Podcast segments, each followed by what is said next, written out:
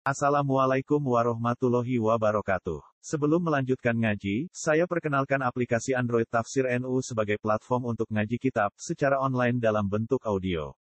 Tafsir NU berisi berbagai kajian kitab kuning dari berbagai ulama NU. Silahkan download aplikasi Tafsir NU di Google Play Store. Link download ada di deskripsi. Wassalamualaikum warahmatullahi wabarakatuh. Assalamualaikum warahmatullahi wabarakatuh. Bismillahi walhamdulillah. Wassalatu wassalamu ala rasulillah Muhammad ibni Abdullah wa ala alihi wa sahbihi wa man tabi'ahum bi ihsanin ila yaumil qiyamah amma ba'du. Faqala ta'ala ya ayyuhalladzina amanu idza qila lakum tafassahu fil majalisi fafsahu yafsahillahu lakum wa idza qila suzu fansuzu yarfa'illahu alladzina amanu minkum walladzina utul ilma darajat. Wa qala Rasulullah sallallahu alaihi wasallam man salaka tariqan yaltamisu fihi ilman sahalallahu lahu tariqan ilal jannah. Al hadis atau kama qala Rasulullah sallallahu alaihi wasallam. Para pemirsa 164 channel di mana pun Anda berada, selamat berjumpa kembali dengan saya dalam lanjutan pengajian kitab Fathul Majid karya Syekh Nawawi Al-Bandani yang pada kesempatan kali ini kita sudah akan memasuki pembahasan tentang sifat jais bagi para rasul. Kemarin kita sudah menyelesaikan pembahasan tentang sifat wajib dan sifat mustahil bagi para rasul yang jumlahnya ada delapan. Empat wajib, empat mustahilnya. Yang empat yaitu yang wajib, asidku, al-amanah, at-tablik, wal-fatonah. Lawannya sidku adalah sifat mustahil yaitu al-kadhib. Yang kedua lawannya fatonah, lawannya amanah adalah al-khianat. Lawannya fatonah adalah al-baladah dan lawannya kit, uh, tabligh adalah al-kitman. Itu empat dan uh, sifat wajib bagi para rasul dan sifat sekaligus sifat mustahilnya. Baik, mari sama-sama kita lanjutkan tentang sifat jais bagi para nabi dan rasul. Wa amal jaizu adapun sifat wajib, eh sifat jais, jais itu ya boleh artinya boleh ada, boleh enggak. Fi hakimur rasul alaih fi hakim fi hakihim alaihi musallatu wassalam yang bagi para rasul alaihi musallatu wassalam fa amrun wahidun. Maka hanya satu saja sifat jais bagi para rasul itu. Wahwa ya amrun wahidun itu apa? Ul a'rad al-basyariyah terjadinya apa-apa yang terjadi yang bisa terjadi pada manusia allati la tuaddi ila naqsim fi maratibihim tapi yang tidak menyebabkan eh, apa namanya cacat pada derajat kemuliaan para nabi. Jadi apa yang terjadi pada manusia bisa juga terjadi pada para rasul, tapi yang tidak mencacat atau men, apa, membuat cacat martabat atau kemuliaan para rasul itu. Apa saja? Contohnya eh, allati la tu'addi ila nafsim mimma ratibihim al al al, al aliyah. Jadi yang menyebab yang tidak merusak kemuliaan pangkat atau derajat para rasul. Apa saja itu? Wadalika yang demikian itu kan nikah seperti nikah, wal akli dan makan, wasyorobi dan minum, wal marodi dan sakit. Jadi para nabi, para rasul itu ya sama seperti manusia. Jadi sifat jais mereka itu adalah satu yaitu sama seperti manusia dalam perkara-kara dalam berbagai perkara yang tidak menciderai kemuliaan mereka. Seperti nikah, para nabi nikah, Nabi Muhammad nikah, dan nabi-nabi lainnya juga menikah. Kemudian juga makan, minum, dan juga sakit. Para Nabi juga sakit. Nabi Muhammad kita tahu bahkan pernah disantet, pernah diteluh, pernah diguna-guna. Yang kemudian akibatnya Nabi Muhammad jadi sakit. Yang kemudian karena perkara atau peristiwa diteluhnya Nabi itu turunlah ayat al apa surah al muawwidatain itu kul a'udzu birabbil falak min syarri ma dan seterusnya itu dengan kul a'udzu birabbil bin kul a'udzu birabbin nas malikin nas dan seterusnya itu turunnya dua ayat al-muawwidatain itu uh, asbabun nuzul, asbabun sababun nuzulnya itu karena Nabi Muhammad pernah sakit akibat dari santet kalau bahasa orang sekarang ini. Bahasa kita dipeluh, diguna-guna. Dan ketika itu Nabi Muhammad tahu e, caranya mereka meneluh Nabi itu dengan membuat gulungan rambut yang gulungan rambut itu diletakkan di bawah batu di sebuah sumur. Nabi memerintahkan kepada salah seorang sahabat untuk mengambil gulungan rambut itu yang kemudian setelah diambil Nabi Muhammad sembuh maka turunlah ayat Al-Muawwidzatain. Sejak saat itu Nabi Muhammad setiap kali mau tidur selalu membaca surah Al-Muawwidzatain. Nah, itu juga bisa kita pakai kalau kita ingin tidak kena santet, tidak bisa disantet, tidak bisa diteluh, tidak bisa diguna-guna, sebelum tidur selalu membaca Kul a'udzu birabbil nas dan kul a'udzu birabbil falak. Jadi itu yang disebut dengan surah Al-Muawwidatain. Uh, Nabi sakit, Nabi makan, Nabi minum, Nabi menikah, gitu loh. Kala Rasulullah Shallallahu Alaihi Wasallam, Nabi Muhammad pernah bersabda, asadukum balaan. Orang yang paling besar ujiannya al-anbiya'u yaitu para nabi. Jadi para nabi itu adalah orang-orang yang paling berat ujiannya di, di dunia ini. Jadi kalau kita ini yang bukan nabi mendapatkan ujian, mendapatkan cobaan dari Allah dalam bentuk penyakit, dalam bentuk kekurangan harta, dalam bentuk apa pun, terutama di zaman sekarang ini yang lagi apa namanya betul-betul kita rasakan kita ini diuji dengan salah satu penyakit yang namanya wabah virus corona itu sepele jika dibanding dengan ujiannya para nabi. Maka dari itu tidak boleh mengeluh, tidak boleh panik. Karena apa pun yang terjadi, Allah itu punya rencana tersendiri.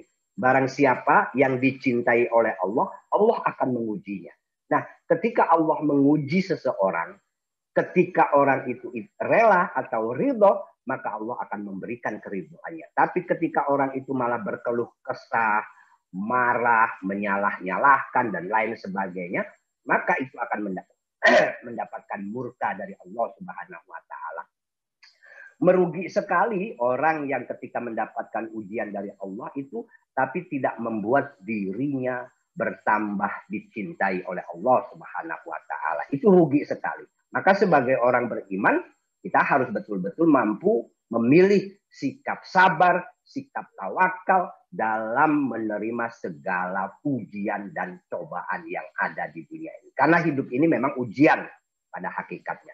Enak itu ujian, tidak enak juga ujian. Di dalam Al-Quran ditegaskan, walanabluwannakum bisyai'im minal khawfi wal ju'i wa nafsim minal amwali wal anfusi wat samarat wa basyiris sabirin. Jadi kami akan uji kalian kata Allah itu dengan kekurangan harta, kehilangan nyawa, kemudian juga paceklik dan lain sebagainya. Tapi kata Allah, wabasyiris sobirin. Berikanlah berita gembira kepada orang-orang yang mau bersabar menerima ujian itu. Siapa orang-orang bersabar? Orang bersabar itu adalah orang yang menyadari betul.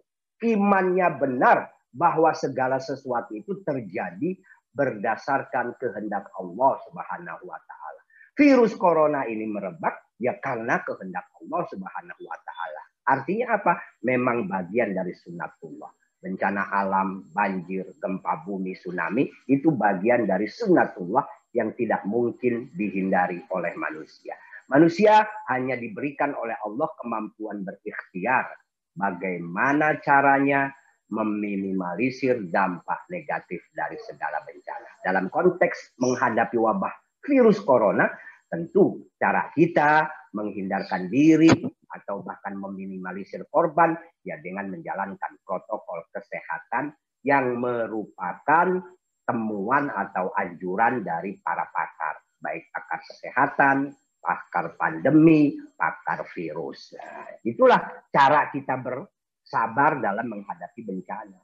Jadi sabar itu memang harus tidak bisa sabar itu tidak bisa dipaksakan. Sabar itu harus punya dasar pemikiran. Tanpa dasar pemikiran yang didasari oleh iman yang baik dan benar, ya orang sulit untuk bisa kemudian betul-betul memilih kesabaran dalam menghadapi segala ujian. Nah, Inna wa balaan al anbiya, summa al aulia, kemudian para wali. Jadi rahasianya sebetulnya ada di cinta. Nabi Muhammad, eh, Allah itu sangat tentu sangat mencintai para nabi. Begitu juga Allah sangat mencintai para para wali. Maka para nabi itu adalah orang-orang yang paling besar, paling berat ujiannya. Setelah para nabi siapa? Ya para wali. Kenapa mereka mendapatkan ujian paling berat? Karena mereka orang-orang yang dicintai oleh Allah. Itu artinya kalau kita ingin dicintai oleh Allah, kita harus sabar dalam menerima ujian dalam hidup ini. Jadi susah, senang dalam hidup ini memang semuanya ujian Nah, merugilah mereka orang-orang yang tidak sabar dalam menghadapi ujian yang ada di muka bumi. Kemudian siapa lagi? Jadi orang terberat ujiannya itu adalah para nabi, yang kedua itu adalah para wali, dan yang ketiga, yang selanjutnya summa al amsal. Kemudian disusul dengan orang-orang yang ya mirip para wali. Summa al amsal. Kemudian disusul siapa? Orang-orang yang mirip para wali. Artinya apa? Orang-orang soleh. Orang-orang yang derajatnya itu mulia. Tingkah lakunya baik. Pikirannya baik. Sikapnya baik. Orang yang jujur. Orang yang taat. Intinya adalah orang semakin baik itu semakin dicintai oleh Allah. Tapi ketika orang itu semakin dicintai oleh Allah, maka ujian yang akan ia hadapi di dalam hidup ini akan semakin berat. Jadi kalau kita mendapatkan ujian berat, itu artinya Allah sedang mencoba kita, menguji kita, apakah kita lulus atau tidak. Kalau kita lulus mendapatkan ujian, maka kita akan mendapatkan ridho dari Allah. Dan kalau kita tidak lulus, dengan berkeluh kesah, apalagi menantang-nantang, menyalahkan pihak berbagai pihak, kemudian menyebarkan hoak, memfitnah. Nah itu berarti kita mendapatkan murka dari Allah Subhanahu Wa Taala. Naudzubillah ini dari. Wadalilu ala jawazi wuku'il a'rad al-basariyah bihim. Dan argumentasi atau dalil yang mengatakan bahwa para nabi itu memang bisa menerima apa-apa yang terjadi pada manusia. Musahadatu musahadatu buku iha bihim liman asorohum. Jadi ada kenyataan bahwa memang para nabi itu pernah sakit. Para nabi itu pernah pernah sakit. Nabi Muhammad sendiri ketika pertama kali menerima wahyu itu gemetar, keluar keringat itu kalau dalam bahasa orang sekarang yaitu namanya demam gitu loh. Dan orang yang melihat ketika itu menyaksikan betul bahwa para nabi itu pernah sakit. Apalagi Nabi Su'eb. Nabi Su'eb itu dalam sejarah memang kita tahu nabi yang memang penyakitnya itu luar biasa dan lain sebagainya. Jadi argumentasi atau dalil bahwa para nabi itu memiliki sifat jais, yang sifat jais itu adalah terjadi pada para nabi apa-apa yang terjadi pada manusia termasuk sakit. Nah, itu dibuktikan atau disaksikan oleh orang-orang yang semasa dengan para nabi. Mereka melihat sendiri nabi, nabi sakit. Jadi kalau nabi sakit itu uh, uh, itu sesuatu yang biasa-biasa saja. Justru dengan demikian itu ujian itu meningkatkan derajat para nabi itu di sisi Allah Subhanahu wa taala. Wa bulugu dzalika ditawaturi li ghairihi. Dan juga berita tentang sakitnya para nabi itu sampai kepada kita melalui jalur tawatur mutawatir kisah yang disampaikan dari generasi awal sampai kepada kita. Mata rantai mata mata rantainya jelas dalam bentuk apa ya dalam bentuk hadis-hadis nabi itu Nabi pernah sakit dan lain sebagainya itu itu disampaikan secara tawatur atau mutawatir. Jadi tidak mungkin bohong uh, hadis-hadis yang menceritakan bahwa Nabi itu sakit gitu loh. Jadi sampai berita itu kepada kita. Jadi bukti bahwa para nabi itu pernah sakit, bisa sakit itu karena disaksikan oleh orang-orang semasa yang semasa dengan mereka. Nah, berita-berita itu sampai kepada kita yang tidak semasa dengan Nabi melalui hmm, apa transmisi hadis-hadis yang statusnya adalah hadis-hadis mutawatir. Wa aidon dan juga hum para nabi itu daiman selamanya selalu yatarakuna bil marotib. Meningkat martabat mereka itu, kemuliaan mereka itu selalu meningkat. Al aliyah yang tinggi, wa wukuul amrod dan terjadinya sakit bihim pada para nabi. Masalan, eh, contohnya ziyadatun fi marotibihim al aliyah itu merupakan tambahan kemuliaan bagi para nabi.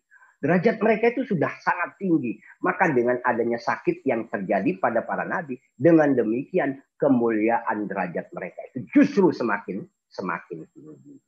Gitu. Wali ajri ayatasalla bihim ghairuhum. Dan juga demi anu apa namanya supaya orang lain yang bukan nabi itu bisa menghibur diri gitu loh. Maksudnya menghibur diri kalau kita sakit itu tidak tidak jangan sampai kita mengeluh. Karena apa? Ya kita ini manusia biasa. Wong nabi aja yang nak rasul aja utusan Allah itu juga sakit kok gitu loh. Jadi memang itu bisa dijadikan sebagai contoh penghibur buat kita sebagai manusia biasa. Jangan sampai kita itu manusia biasa malah mengeluh ketika mendapatkan ujian dalam bentuk penyakit itu. Nabi aja sakit dan sabar, apalagi kita sebagai manusia biasa. Wa yu'rafu al-akil anna dunya wa wa wa ya'rifa al-akilu dan supaya orang yang berakal itu mengerti anna dunya laisat darun daru jazail li ahibbaihi. Bahwa dunia ini bukan dunia uh, bahwa hidup ini di dunia ini bukan tempat untuk balasan bagi para kekasih Allah. Bukan. Karena kalau kekasih Allah balasannya itu pasti balasan kebaikan. Nah, ketika masih hidup para kekasih Allah, ya nabi, ya wali, itu ada sakitnya. Itu menunjukkan bahwa dunia ini bukan tempat balasan bagi uh, dari Allah kepada para kekasihnya. Karena kalau dibalas, tidak mungkin Allah membalas para kekasihnya dengan penyakit.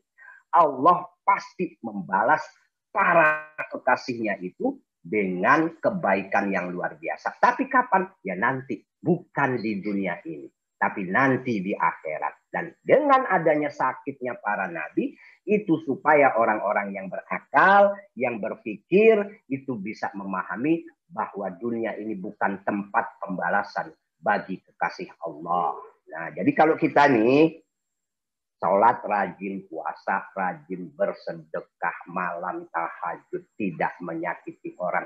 Kok hidup kita itu masih susah, dapat ujian macam-macam atau ujian baik yang datang dari luar ataupun yang datang dari dalam diri sendiri berupa sakit dan lain sebagainya. Itu justru harus dipahami bagian dari cara Allah ingin meningkatkan cintanya kepada kita ingin mengangkat derajat kita. Bukan itu bagian dari siksaan bukan bagian dari balasan bukan. Karena dunia ini bukan daru jazain bukan tempat pembalasan tempat pembalasan itu adanya di di surga nanti, di akhirat nanti maksudnya. Balasan-balasan kebaikan itu akan kita terima di akhirat nanti. Itu sebabnya beberapa hari yang lalu ada orang bertanya kepada saya, apakah bencana ini adalah teguran, ujian, atau siksa dari Allah Subhanahu wa taala? Saya jawab, yang pertama dunia ini memang tempatnya ujian. Jadi kalau ada bencana ya wajar karena memang ini tempat di mana manusia diuji. Karena hidup ini semuanya sebetulnya memang serba ujian. Kaya ujian, miskin ujian. Pinter ujian, bodoh ujian. Sehat ujian, sakit juga ujian. Nah, jadi semuanya adalah ujian. Itu yang pertama. Yang kedua, apakah bencana itu sebentuk teguran? Nah, itu tergantung kembali kepada diri masing-masing. Dan tentu akan uh, menjadi baik jika ada orang ketika menghadapi bencana, baik bencana yang masif seperti virus corona ini, atau bencana yang sifatnya individual, ya umpamanya kehilangan uang, kehilangan harta, kehilangan sanak saudara. Itu juga kalau disadari sebagai teguran yang membuat orang kemudian mau mengoreksi diri, mau memperbaiki diri, itu tentu baik gitu. Jadi soal teguran, bencana itu teguran itu kembali kepada individu masing-masing. Yang ketiga, apakah bencana itu sebentuk siksa, azab dari Allah? Ini tidak benar. Karena dunia ini bukan darul jasa, bukan tempat pembalasan. Tempat pembalasan itu adanya di akhirat nanti. Jadi tidak benar kalau dunia ini dianggap atau bencana itu dianggap sebagai azab dari Allah Subhanahu wa taala. Yang pernah terjadi azab di muka bumi ini di muka bumi ini itu pada saat di mana para rasul diutus. Kenapa terjadi? Karena ada orang eh, ketika orang menentang kebenaran mutlak yang disampaikan oleh para rasul dan keras menghina, mencaci maki para rasul, maka ketika itulah terjadi azab dari Allah Subhanahu wa taala. Nah, sekarang tidak ada rasul, tidak ada nabi, maka bencana yang terjadi di muka bumi ini bukan siksaan dari Allah, melainkan ujian. Nah, kalau dianggap teguran, silahkan. Supaya masing-masing orang kemudian mau mengkoreksi diri, mau memperbaiki diri. Tapi yang jelas bukan ujian, karena dunia ini bukan darul jazah, bukan tempatnya pembalasan. Itu laukanat daru, laukanat daru jazain. Seandainya dunia ini merupakan tempat pembalasan, lam yusibhum say'um minan min kadarutiha jadi tidak mungkin kalau kalau dunia ini dianggap adalah tempat pembalasan, maka tidak mungkin terjadi para nabi keburukan yang ada di dunia ini. Karena para nabi, para rasul adalah orang yang sangat dicintai oleh Allah, tidak mungkin mereka itu akan mendapatkan balasan-balasan yang tidak baik, balasan-balasan yang tidak menyenangkan.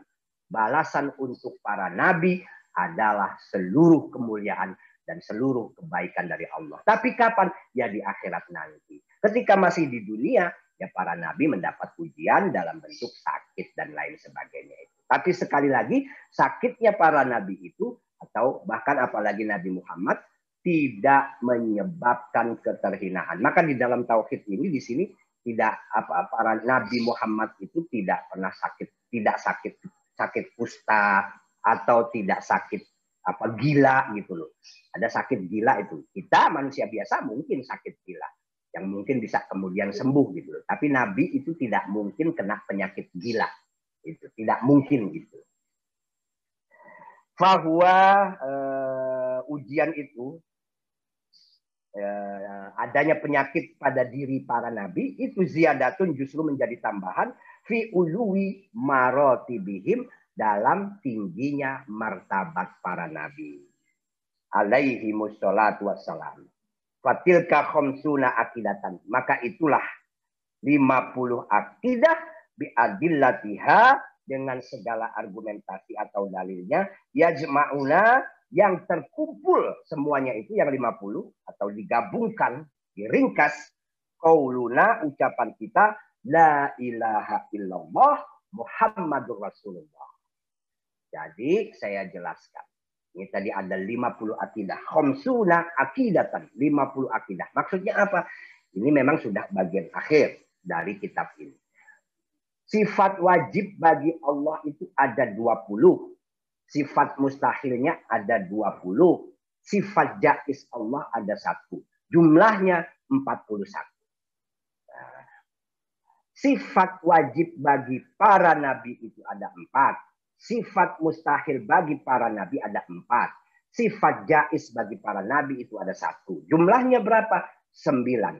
Sembilan ditambah empat puluh satu maka menjadi lima puluh. Inilah yang disebut aqaidil khamsin atau akidah lima puluh yang di dalam kitab ini dijelaskan semuanya itu diringkas dalam apa yang sering kita ucapkan yaitu kalimat la ilaha illallah Muhammadur Rasulullah. Jadi ketika kita mengucapkan dua kalimat syahadat itu, kalau kita sudah ngaji tauhid, tentu bobot ucapan kita jauh lebih dahsyat dibanding ucapan orang-orang yang belum pernah mengaji ilmu tauhid. Belum pernah memahami akidah 50 itu. Dari sifat wajib Allah yang ada 20, wujud, tidak, bako, mukhalafatul hawadisi, dan seterusnya. Sifat mustahilnya yang jumlahnya juga ada 20. Kemudian sifat wajib para nabi, sifat mustahil para nabi, sifat jahis para nabi. 50 itu dipahami dengan baik, maka itu menjadi penopang kekuatan kita dalam memahami makna la ilaha illallah Muhammadur Rasulullah. Maka penting sekali mengaji, memahami kitab tauhid atau ilmu tauhid ini yang merupakan bagian penting dari apa dirosah Islamiyah, pelajaran ilmu-ilmu keagamaan, al-ulum ad-diniyah, yaitu ilmu-ilmu keagamaan. Karena ini dasar banget bagi kita semua untuk meningkatkan kualitas iman kita kepada Allah Subhanahu wa taala. Tanpa memahami akidah yang 50 ini, maka iman kita pada Allah, iman kita pada para nabi itu tidak bisa menjadi atau tidak berada di jalur yang baik dan benar. Seringkali orang beriman, pasti banyak orang beriman pada Allah dan Nabi dan Nabi. Tapi ketika diajak berbicara tentang iman, mereka tidak memahaminya dengan baik. Karena apa? Tidak pernah belajar ilmu tauhid. Nah, setelah kita belajar, maka ucapan kalimat syahadat, dua kalimat syahadat kita itu akan semakin berbobot. Karena dengan mengucapkan la ilaha illallah, tidak ada Tuhan selain Allah, di dalamnya kita memahami betul sifat wajib dan lain sebagainya yang ada pada Allah, termasuk sifat mustahilnya dan sifat uh. Ketika kita mengucapkan Muhammadur Rasulullah bahwa Nabi Muhammad itu utusan Allah, terbayang oleh kita sifat wajib Nabi, sifat mustahil Nabi, dan juga sifat jaiz Nabi yang semuanya itu demi kemuliaan para Nabi itu sendiri. Uh, it makna la ilaha illallah karena makna dari kalimat la ilaha illallah la mustagni an kulli siwahu jadi gitu. Tidak ada orang yang tidak membutuhkan Allah. Nah, itu makna daripada makna la ilaha illallah. Illallah kecuali Allah Subhanahu wa taala. Eh, eh la mustagni an kulli ma siwahu muftakiron ilaihi kullu ma adahu. Jadi tidak ada orang yang tidak membutuhkan Allah. Bukan cuma orang, apa pun di muka di dunia ini tidak ada yang tidak membutuhkan Allah. Semua orang itu, semua makhluk itu membutuhkan Allah Subhanahu wa taala. Itu makna la ilaha illallah. Illa maujudan kecuali eh an kulli hmm, eh, mustaqilun illallah. Famaknaha, makna dari la ilaha illallah murakkabun an syai'aini atau makna dari dua kalimat syahadat itu tersusun dari dua makna yaitu apa? Wal mustaqni an kulli masiwahu la yakunu illa maujudan. Jadi orang zat yang yang semua makhluk itu membutuhkannya itu pasti ada. Itu makna la ilaha illallah. Jadi ini yang pertama la ilaha illallah. Nanti yang kedua soal Muhammadur Rasulullah. Jadi kalimat la ilaha illallah itu memiliki arti bahwa seluruh makhluk membutuhkan Allah. Dan apa yang dibutuhkan oleh seluruh makhluk tidak mungkin tidak ada. Pasti ada begitu. Nah, itu maksud dari uh, uh, uh, la yaku wal mustagni an kulli ma siwahu la yakunu illa maujudan. Kodiman dan juga bukan cuma maujud, tapi bukan cuma ada, tapi kodiman bersifat kodim. Kodim itu artinya tercipta dengan ada sen, dengan sendirinya, tidak ada awalnya itu kodim. Kemudian bakian, bakian itu artinya kekal, tidak akan ada akhirnya.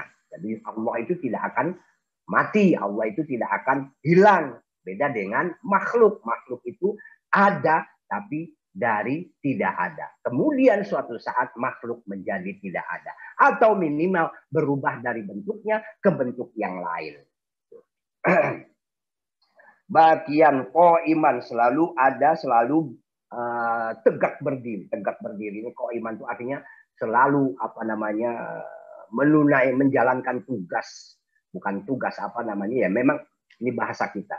Ya Allah itu selalu bekerja, kok iman. Selalu Allah itu hadir di tengah kehidupan masyarakat, di tengah kehidupan kita di alam raya ini. Binafsihi yang Allah itu ada atau berdirinya dengan dirinya sendiri. Mukhalifan lil hawadis yang berbeda dengan makhluk munazzahan, maha suci, an dari segala kekurangan. Wadalika yujibu lahu asampu. Yang demikian itu karena Allah itu ada, Allah itu kekal, Allah itu azali, kodim, Allah itu mukhalifan lil hawadis, maka Allah juga memiliki sifat wajib yaitu as-sam'u. Wajib bagi Allah itu maha apa memiliki sifat mendengar. Wal basoru melihat. Wal kalamu berkata-kata. Wa kaunuhu dengan demikian Allah menjadi kaunuhu sami'an. Maha mendengar. Wa basiron maha melihat. Wa mutakalliman dan maha berkata-kata fahadihi maka sifat-sifat itu jumlahnya ihda asratu sifatan. 20 eh 11 sifat. Lau intafat wahidatu minha. Seandainya satu saja hilang dari 11 sifat itu wal muftaqi eh, minha lam yakun mustaghniyan. Maka tidak kalau sifat 11 itu salah satunya hilang, lam yakun mustaghniyan. Dia tidak akan bisa disebut zat yang maha kaya. Gitu. Tidak bisa disebut sebagai zat yang maha kaya. Artinya tadi kan sifatnya itu ada sebelas itu.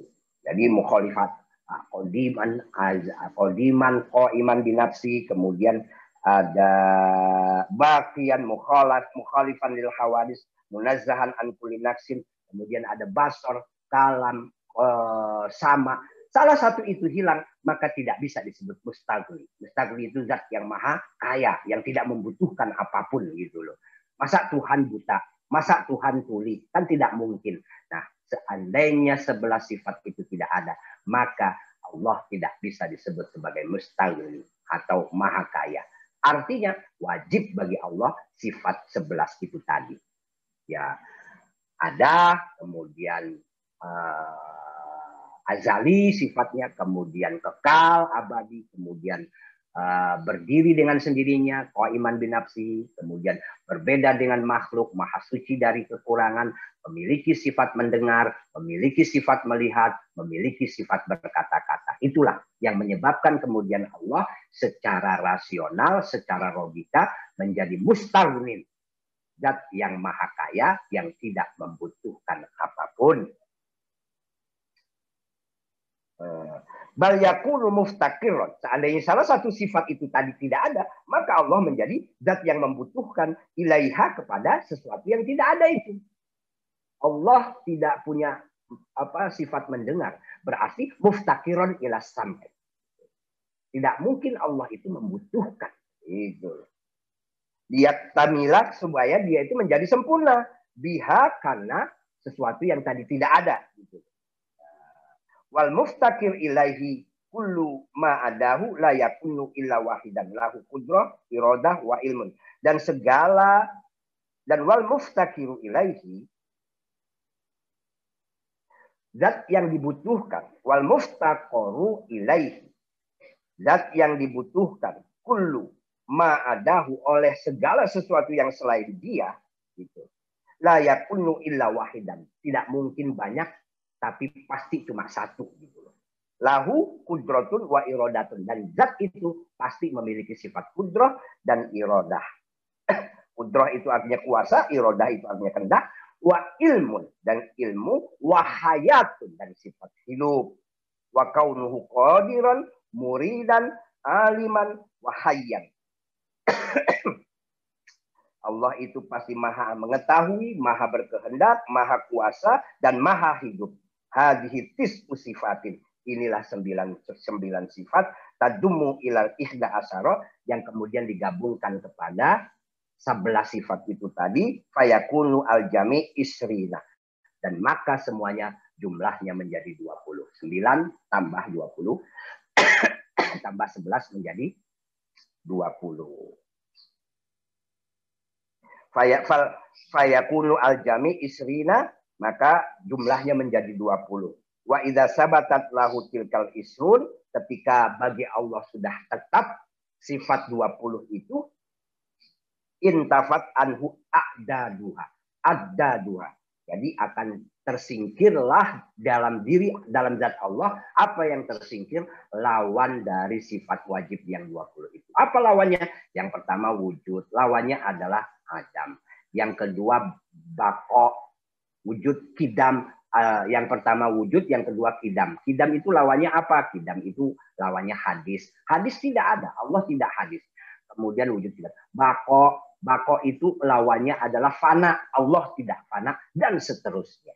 Jadi ketika Allah dinyatakan ditegaskan secara logika memiliki sifat wajib 20, maka itu berarti menafikan sifat mustahil yang jumlahnya 20 juga yang merupakan lawan dari sifat wajib bagi Allah Subhanahu wa taala. Intafat anhu duha maka hilanglah lawan-lawan dari sifat wajib yang 20 itu. Wa yukhadu minal syai al awal wa huwa al istighna an kulli siwahu.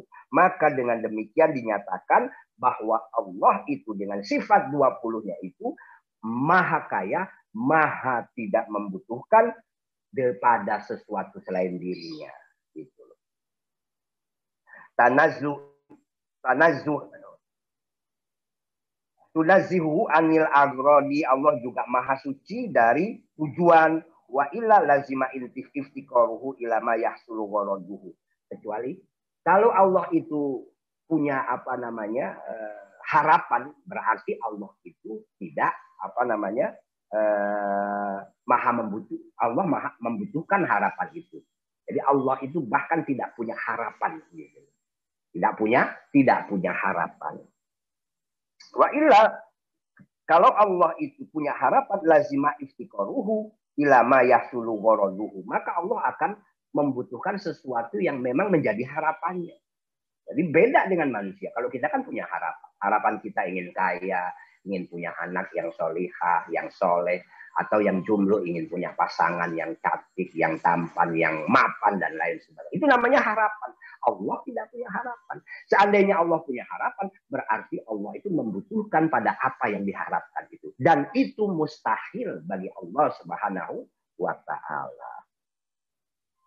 Wa minhu dan juga dari kalimat la ilaha illallah itu aidon annahu la yajibu alaihi syai'un dari kalimat la ilaha illallah yang sudah ditopang dengan pemahaman sifat wajib dan sifat mustahil Allah yang jumlahnya 20 plus lawan 20 itu, maka juga memiliki arti la yajibu la yajibu alaihi syai'un. Tidak ada satupun kewajiban bagi Allah Subhanahu wa taala. Tidak ada yang wajib bagi Allah Subhanahu wa taala minal mumkinati dari segala hal-hal yang mungkin. Yang mungkin itu artinya adalah sesuatu yang bisa ada, bisa tidak ada. Kita tahu sejak awal Allah menciptakan alam raya ini bukan kewajiban, tapi berdasarkan kehendak Allah sendiri. Artinya apa? Jika Allah menghendaki sesuatu itu ada, ada. Jika Allah menghendaki sesuatu itu tidak ada, ya tidak ada. Dan ketika Allah menghendaki ada atau tidak ada sesuatu itu, itu tidak ada yang mewajibkan.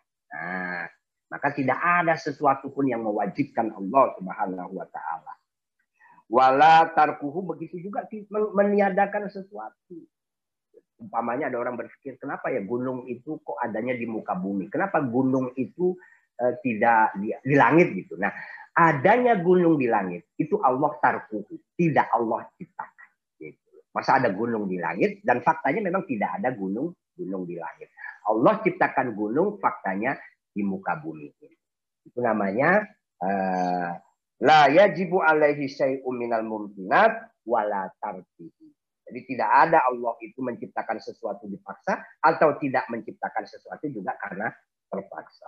Wa illa seandainya ada yang ada keterpaksaan karena muftakiran maka Allah itu berarti membutuhkan gitu loh. Lidalika asyai kepada sesuatu yang membuat Allah jadi terpaksa liyak tamilah bihi supaya kemudian menjadi sempurna. Gak ada Allah itu mengerjakan sesuatu atau mengadakan sesuatu atau meniadakan sesuatu itu tidak ada yang mewajibkan. Seandainya ada kewajiban Allah untuk melakukan sesuatu berarti Allah itu muftakirun membutuhkan kepada sesuatu itu supaya zatnya maha sempurna dan ini mustahil. Wa yukhadu minas dari dua kalimat syahadat yang kedua kan dua ada dua kalimat syahadat yang pertama la ilaha illallah dan yang kedua adalah Muhammadur Rasulullah dari yang kedua itu Muhammadur Rasulullah bukan. Bukan, maksudnya bukan. Wa yu'khadu minas syai'asani hudul sujami il alam eh, itlau kana syai'un minhu qadiman lakana maksudnya kalau dari sesuatu yang kedua, yang kedua di sini adalah penjelasan tentang sifat wajib dan sifat uh, yang tadi kan dibagi nih sifat wajib bagi Allah tuh ada 20. Tadi ada pembagian 9. Eh yang pertama 11 ya. 11 sifat itu ada pertama adalah uh, apa namanya? wujud, idam, bako, mukhalafatul lil hawadisi, kiamuhu binafsihi, uh, kemudian juga Allah memiliki sifat sama, basor, kalam, sami'an, basiron, mutakaliman. Itu sebelas. Nah yang kedua, Allah memiliki sifat wajib yang sembilan. Jadi sebelas tambah sembilan jadi dua puluh. Apa itu yang sembilan? Nah yang dimaksud bagian kedua ini adalah yang sembilan. Yaitu sifat kudroh, irodah, ilmun, hayat, qadiron, muri, dan aliman, sami'an, hayyan, sami'an, dan yang jumlahnya ada sembilan itu, maka dari yang jumlah sembilan ini dapat diambil kesimpulan bahwa hudusu jami'il alam. Segala sesuatu itu sifatnya baru. Segala sesuatu itu sifatnya baru. Kecuali Allah. Artinya apa yang dimaksud dengan hudus itu adalah adanya dari tidak ada. Namanya hudus. Atau ada awalnya. Jadi tidak ada dengan sendirinya, tapi ada awalnya. Seperti kita semua ini. Kita ada karena ada kita ada ya ada awalnya. Kita yang lahir tahun tahun 70, lahir tahun 80, tahun 8, atau tahun 90, itu berarti ada awalnya. Idlau kana syai'un minhu qadiman lakana dzalika syai' mustagnian anhu ta'ala. Seandainya ada satu saja makhluk ini yang qadiman, Kodiman itu artinya ada dengan sendirinya dan tidak ada awalnya. Lakana dalika saya mustaghniyan. Maka sesuatu itu tidak membutuhkan anhu ta'ala pada Allah subhanahu wa ta'ala. Dan itu tidak mungkin. Tidak mungkin di muka bumi ini, di alam raya ini, adanya sesuatu yang kodim sehingga dia tidak membutuhkan Allah subhanahu wa ta'ala. Wa yukhadu aidon dari sifat yang sembilan, yang sembilan itu juga bisa diambil kesimpulan annahu la ta'thira li syai'in. Tidak ada yang bisa mempengaruhi sesuatu minal kainat dari segala sesuatu yang ada ini fi asarim ma dalam bentuk apa pun pengaruh itu wa illa kecuali Allah Subhanahu wa taala yang yang yang mempengaruhi segala sesuatu ini. Orang diciptakan tampan, cantik, kaya dan lain sebagainya. Hakikatnya itu adalah Allah yang mempengaruhi itu. Allah yang membuat. Tidak ada satu makhluk pun yang bisa mempengaruhi uh, makhluk lain sehingga makhluk lain itu menjadi apa namanya dalam keadaan yang berbeda dengan apa yang diinginkan oleh Allah Subhanahu wa taala. Ya, air turun dari tempat yang tinggi mencari tempat yang rendah. Tidak mungkin manusia itu atau makhluk apa pun yang bisa mengubah itu. Nah, itu yang dimaksud dengan la ta'siru minal kainat fi am fi asarimah. Jadi tidak ada yang bisa. Wa illa kalau ada yang bisa, lazima ayas tagniya, maka yang bisa itu, sesuatu yang bisa itu tidak membutuhkan an maulana jalla wa azza. Tidak membutuhkan pada Allah subhanahu wa ta'ala. Hadza man daraja tahta la ilaha illallah. Inilah semua penjelasan yang terkandung dalam kalimat la ilaha illallah Allah. Jadi tidak ada yang ada kecuali Allah. Tidak ada yang mempengaruhi segala sesuatu kecuali Allah. Kemudian juga tidak ada yang dibutuhkan kecuali Allah. Itu makna dari la ilaha illallah. Uh, baik para pemirsa sekalian, uh, kita akan lanjutkan pengajian kita pada kesempatan yang akan datang. Tampaknya kita sudah harus mencukupi pada pertemuan kali ini. Karena waktu sudah cukup sore, mudah-mudahan kita selalu diberikan kesehatan oleh Allah Subhanahu wa taala dalam menjalani hidup ini dan diberikan kemudahan. Karena kita tahu dampak dari merebaknya virus corona ini juga mempengaruhi perekonomian negara kita, juga pengaruh eh, mempengaruhi perekonomian masyarakat kita. Mudah-mudahan Allah melindungi kita semua dari berbagai penyakit dan selalu memberikan kemudahan kepada kita semua. Kurang lebihnya saya mohon maaf yang sebesar-besarnya. Wallahul muwaffiq ila aqwamit thoriq. Wassalamualaikum warahmatullahi